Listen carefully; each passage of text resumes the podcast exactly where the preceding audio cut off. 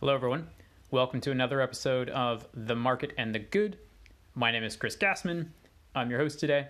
And today we have a special crossover edition from a project that we're doing in collaboration with AIESEC Life as well as Dagan Bora from Leyline. We're putting together uh, some leadership and turnaround precedents guidance and inspiration for these days that we find ourselves in. I encourage you to check it out. Very applicable for uh, today's AIESEC network, and we thought that it might be helpful for just all of humans out there. If you're interested in learning more about AIESEC Life and engaging with AIESEC, go to aieseclife.org. That's A I E S E C life.org. Thanks all. Take care and catch you on the next episode.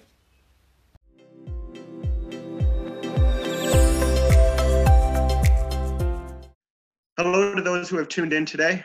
My name is Dagan Bora. I'm the host for a series of interviews with AIESEC alumni who have led or managed through difficult times through recession environments called turnaround precedents. Today, you're going to meet our first two guests on the cast a husband and wife team from Illinois, Sean and Lina Parnell.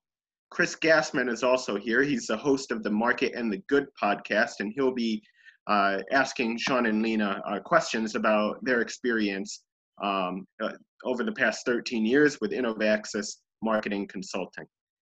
Why turnaround precedents? First, because precedents is a wordplay on presidents. And while presidents usually get all the credit, it's usually a team effort um, that helps people achieve a turnaround. Uh, turnarounds because our global supply, uh, global society and economy is bleeding health and wealth right now. So we need to learn from the past to succeed in the future. These dialogues are meant to inspire action. So first, some housekeeping items or what to expect. The interview will run for 20 minutes today. It is the first of a series of 10 that we'll share out on a weekly basis. It will be an option to attend live in the future and contribute questions in real time as well. Turnaround Precedents is a project that I would have liked to watch in that spring before entering the workforce after the financial crisis hit in 2008 2009. You'll walk away with nuggets of insight and new friends in your Rolodex as we explore alumni careers as informal case studies for dealing with clients, employees, customers, and life during recession environments. All right.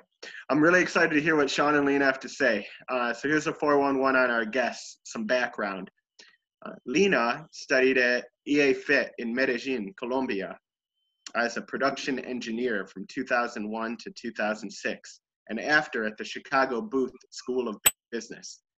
Lina used her experience to accelerate her path within the insurance industry. In 2007, she, she and Sean uh, co-founded Innovaxis Marketing Consulting. Uh, concurrently, she worked at AGI from 2006 to 2014 as an underwriting analyst for the global trade and political risk uh, element, and then as a trade credit underwriter. Really interesting stuff. Um, as for Sean, from 1998 to 2007, he spent time in product management roles for three different firms. He's going to tell you more about that. Also, in 2000, he established the Chicago Bar Project, which is uh, the Chicago Bar Project is a fellowship of drinkers with a writing problem. um, so, so uh, so the the important thing to notice here is that Sean and the, and the reason um, Sean and Lina uh, are, are with us right now um, is that the the case we're looking at is particularly interesting. The company Innovaxis Marketing Consulting was established in 2007 and did not fail during the crash, even though their business was young. And 13 years later, they're still going strong.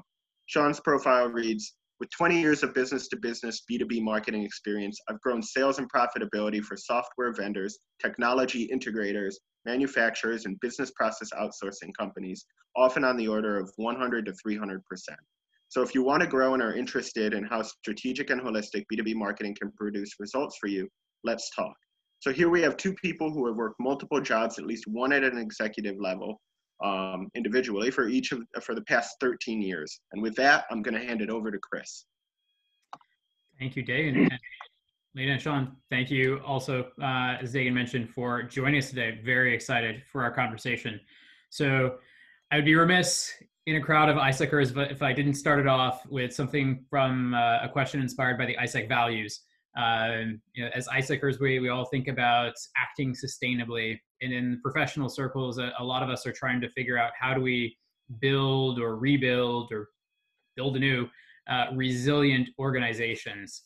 Uh, so I'm, I'm, curious from your perspective, your experience back uh, when you first started the company and the financial crisis then, and you know what you're seeing now. How much are things like resilience or thinking about your different stakeholders or the different layers of the community beyond the, the very easy classical um, things that pencil out in a, a, financial statement? What about the rest of the stakeholders the rest of those kind of layers of thinking? Is that something that you think about or how do you uh, how do you bring that AIESEC value into the, the work that you had uh, in the financial crisis and through today well uh, the most important asset that we have is is our team. And you know we, we believe in diversity and to you know find the people that are best fit for the work. And no matter where they are as well we have remote employees and partners that we work with because it's all about you know providing our clients with what they need and what they what they want is growth and uh, if the answer were just hiring more salespeople they would do that so they, they want to grow in a smarter way than before so they really want marketing to produce results so in order to have to produce those results, you know, I need a really good team. And, you know, I found that the strongest teams I've ever worked with, you know, in Innovaxis or otherwise, you know, has always had good diversity, different backgrounds. Um, we've been working remotely since inception. I mean, we do have an office, but we don't want to be limited to just, you know, hiring people in one very narrow geographic area. Uh, and we work with clients uh, all over the country, and we've had some international clients as well. So to me, it really comes down to you know diversity and not being you know restricted by geography or just the thought of um, who I need to hire and what demographic that is, you know, in terms of race or age or or even location. So I think that goes to uh, the AIESEC principles. Gotcha. Oh, much much appreciated. And thinking about hiring specifically just to do like one click further down on that that's something that uh, many organizations are struggling with these days so like all right well maybe we'll honor um, the, the hiring that we had in place the offers that we'd extended but new hiring we're going to take a pause on that and, and, figure out how this this crisis moment goes uh, what was your experience uh, during the the financial crisis um, or any other types of turnarounds uh, was it, hey, we're going to put a pause on recruiting, uh, bringing in the right people, or did you just keep going like, hey, we need great people, and we're just going to keep hiring great people, and that will will solve the crisis that we're in? How did you tackle it from that that hiring timing?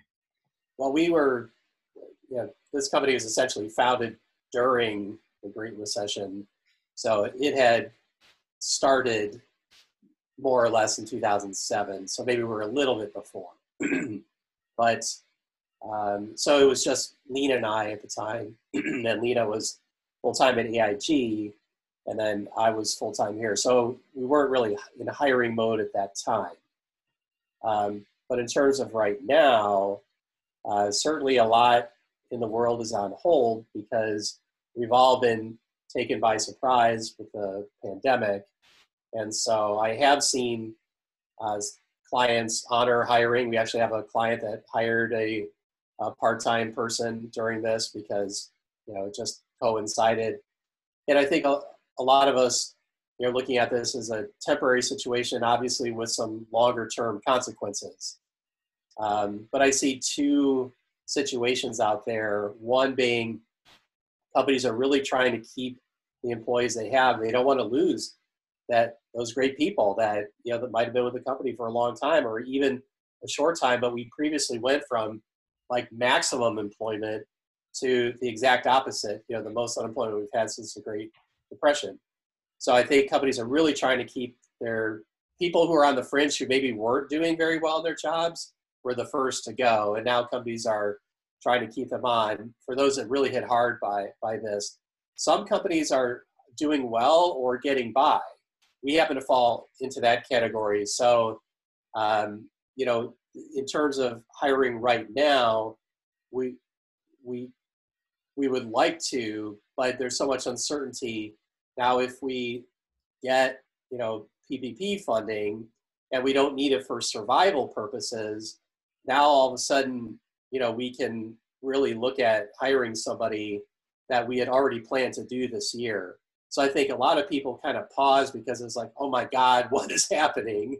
Um, and now it's like, okay, how do we, what does the future look like now? And for us, you know, we're not adding new clients right now, um, though are in talks with some, and our clients have largely done well because they're in business to business markets that haven't been hurt as much as B2C markets. Um, so we, if we get you know some funding and things like that, then we can look to hire. Otherwise, we make the most of what we have right now. But the last thing I want to do is lose anyone from my team. And you know, we'll do whatever it takes to keep our team intact because it took 13 years to build this team. They're all great people. I don't have any dead weight on the team. And if I lose any of them, you know, we'll be in more trouble than if we have to tap into our credit line to pay payroll for a while. Something that is important is each of our employees are empowered in their own roles. And they are very good, and we're trying to mentor them, we're trying to educate them, but also we're trying to give them some freedom for them to use their brain and their expertise and their passion. We have been um, very careful to be sure that they know that they have job security until the end of the fall. And we told them no one is going to be fired. We have loans, we have money in the side. We are going to go to this hard time together. What tools do you need to make your job better? Then right now we are looking for a, a couple of part-time people that might become full-time people. We have very fortunate that or, or most of our clients are thriving in this moment. Why? Because in B2B, you cannot make shortcuts or have a cute picture of a baby in social media. You need to be very strategic about how do you want to approach, you know, their prospects and how to build them as a client. Then we are a very lean organization. We have contractors. We are always looking for good talent, but most important is we don't want to show that we are a big company with a ton of employees and later have to lay off half. You need to be first very sound, very solid, and very careful with your finance. And that is the key to stability. That doesn't matter that there are um, recessions. It's always going to be a recession. It's going to be always a client that you lose. So something that happened that is unexpected. But you as like a leading a company and a team, the livelihoods depend on you your livelihood depends on you. No one is bailing you out. You don't have a board of director or the stock market who is giving you a free ride or a help or a backup. Then I think that we have been able to survive and thrive for these 13 years, 14 in business, because we have been able to look the whole picture and say how we can mentor and empower employees to feel secure and engaged because when time is hard, you are not passionate what you are doing, you're going to fail. When your, you know, passion and your self-esteem and your drive and your intensity lay down when you are doing a job and know something that makes you happy, days are very hard. Yeah. Then what I, something like as I, I say to students that watching something, money is good but more than money is trying to do something that you like something that you want to learn. Doesn't have to be easy it's not going to be wonderful every single day but you need to find someone that you are able to build it without feeling that it's excruciating and painful. And two quick things we really learned from operating through the last recession is to run lean as Lina mentioned and not staff up in hopes that you're going to land new clients and have all that overhead. And number two is got to have money in the bank for a rainy day. And now we're seeing a lot of people that don't have that and they're suffering the most. And also more than money in the bank in the in the bank because not everyone has the privilege to have savings. Like oh six, eight, ten months savings. You don't have a good credit line, credit line. You need to ask for money when you don't need it. And when you have it, you ask for more and use it very careful and show that you are reliable because in the moment that you need it, it's going to be a huge relief knowing that if something happens, you have a backup. But you are not going to get that just because you want it or you wish it. And sometimes having the money in the bank is not. This economy, the American culture, is based in your um, credibility, your credit credibility and reliability. And that means that you need to learn how the system works, especially if you are a small business. Yeah. I feel like I just got a crash course in lots of different topics. Uh, first and foremost, the leadership in there that it's it's not necessarily about the the monetary aspect of it. It's about the you know like how are you making these decisions? How are you engaging your team? How are you supporting them? It doesn't cost a whole lot to have thoughtful conversations and just setting them up to know that they're supported, that they're that you got their back. Um, we touched on a couple of, of things and would love to tease them out a little bit further um, from the the first the the founder perspective and then maybe a little bit from the mitigation perspective. So sean you mentioned that you basically started the company you know, right at the, the beginning or like just before the the great recession. So you know anyone could have seen that coming like oh you know it's a pandemic. It's a great recession. I'm just not the time for this. I'm just going to push pause um, so for the the founders in the audience the the AIESEC students uh, who i think like hey i had this idea of something that i, I see that the need for this and i, I want to go for that. Um, you know how do you have a, a closing thought maybe on that? Because i want to be mindful of time to keep us to the the 20 minutes. Um, and then any parting also thoughts on mitigation? Is there anything around you know you mentioned finances you know being lean team anything else there about just mitigating through crises the, the unpredictability that the world throws at us I think that um, we began the company because Sean got laid off, and I have a full-time job that will cover the health benefits. Then, and he has some severance. It's now or never, and we give it a try. Then he began doing consulting, one client, one consult engagement, and later a second client. Then you have to begin small. Second, you need to find what works for you. Don't expect that you're going to have an angel investor to give you a couple of million dollars or thousands of dollars to begin, because this is not going to happen. That is more, you know, deception than the rule. You know, begin small, find what you're passionate, try different things. We began in one moment, we have 64 clients and we were making very little money. We were surviving. And we sit down and we analyze, okay, what are the problems? What are the companies who do? Make a very um, strict control of your costs you know, realize because if you are doing a consulting, the, the only asset that you have is time. Then if you don't know whether you're spending your time in one kind of project, you don't know if it's going to make money. You're going to be blind. And I think that if you are careful and you track and you have the tools and you have discipline and you don't have these very big things to run, there's something saying, um, slow because I am in a hurry. It's a saying. And you know, sometimes you have to take your time just to analyze and you try need to try different things. And and what's absolutely essential, two words, recurring revenue.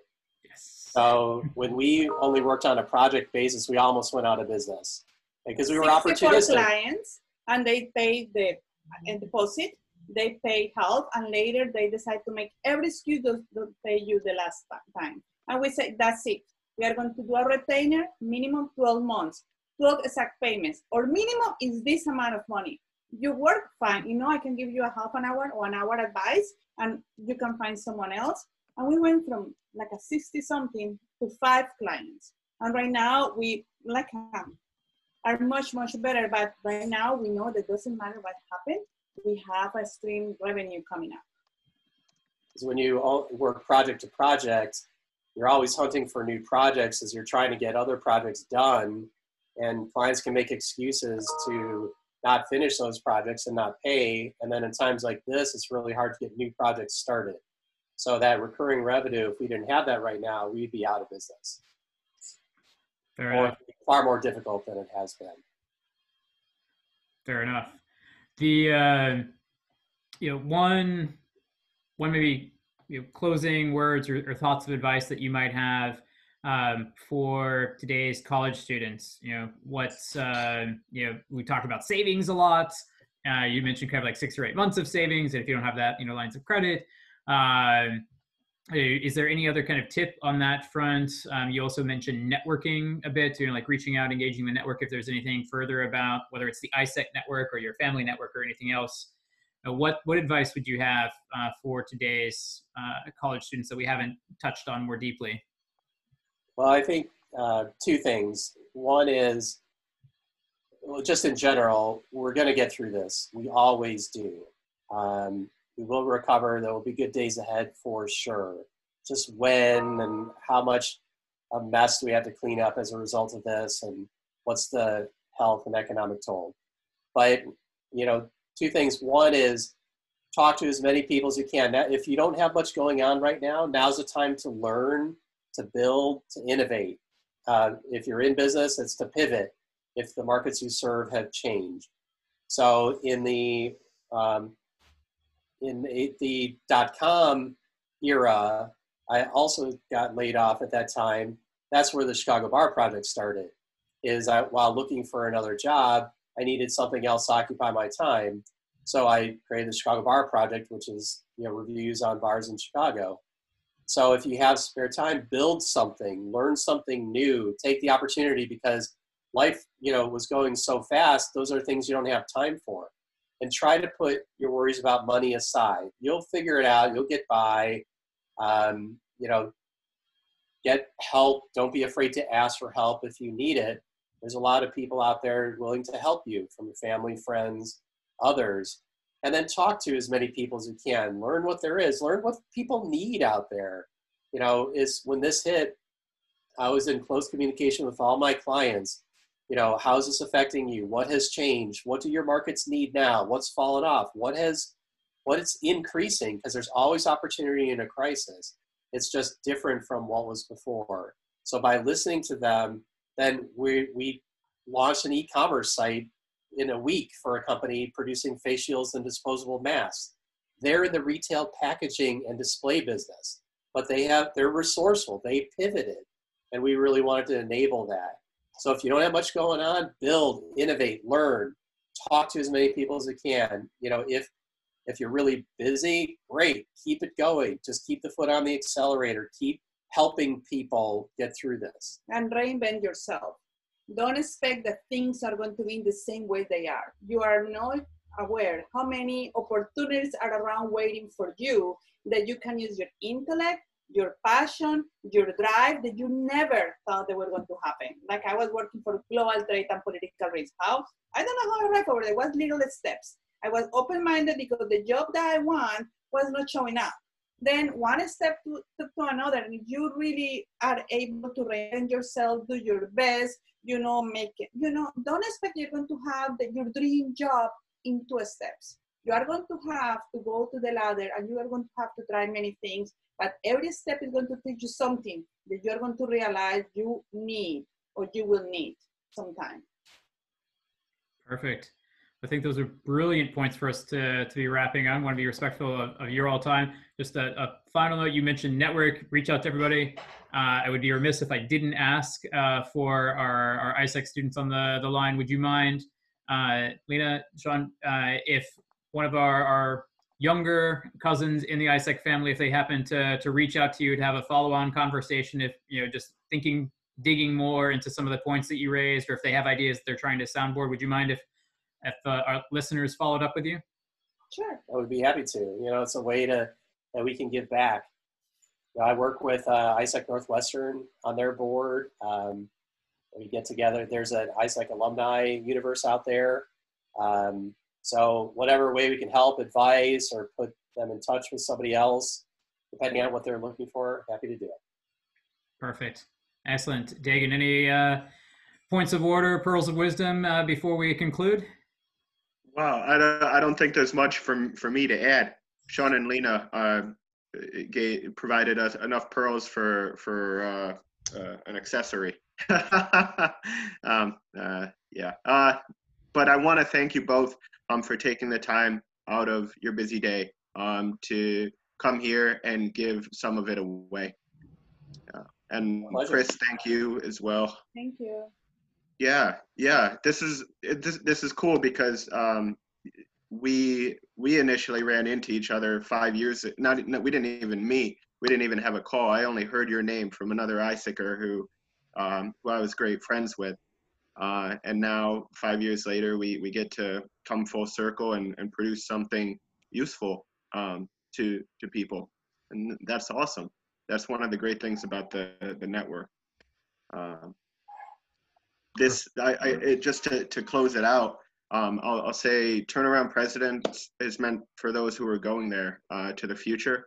And we hope to uncover more of life's lessons and tomorrow's path to success um, in the next cast uh, of Turnaround Precedents. So join us on Monday at 4.30 p.m. Uh, and the Zoom meeting, meeting info will be shared by AIESEC Life and AIESEC US, or you can reach out to Chris or I directly. Um, so thank thank you everyone for watching and for taking this time. We look forward to doing it again. Cool. Thanks all. Take care. Bye bye.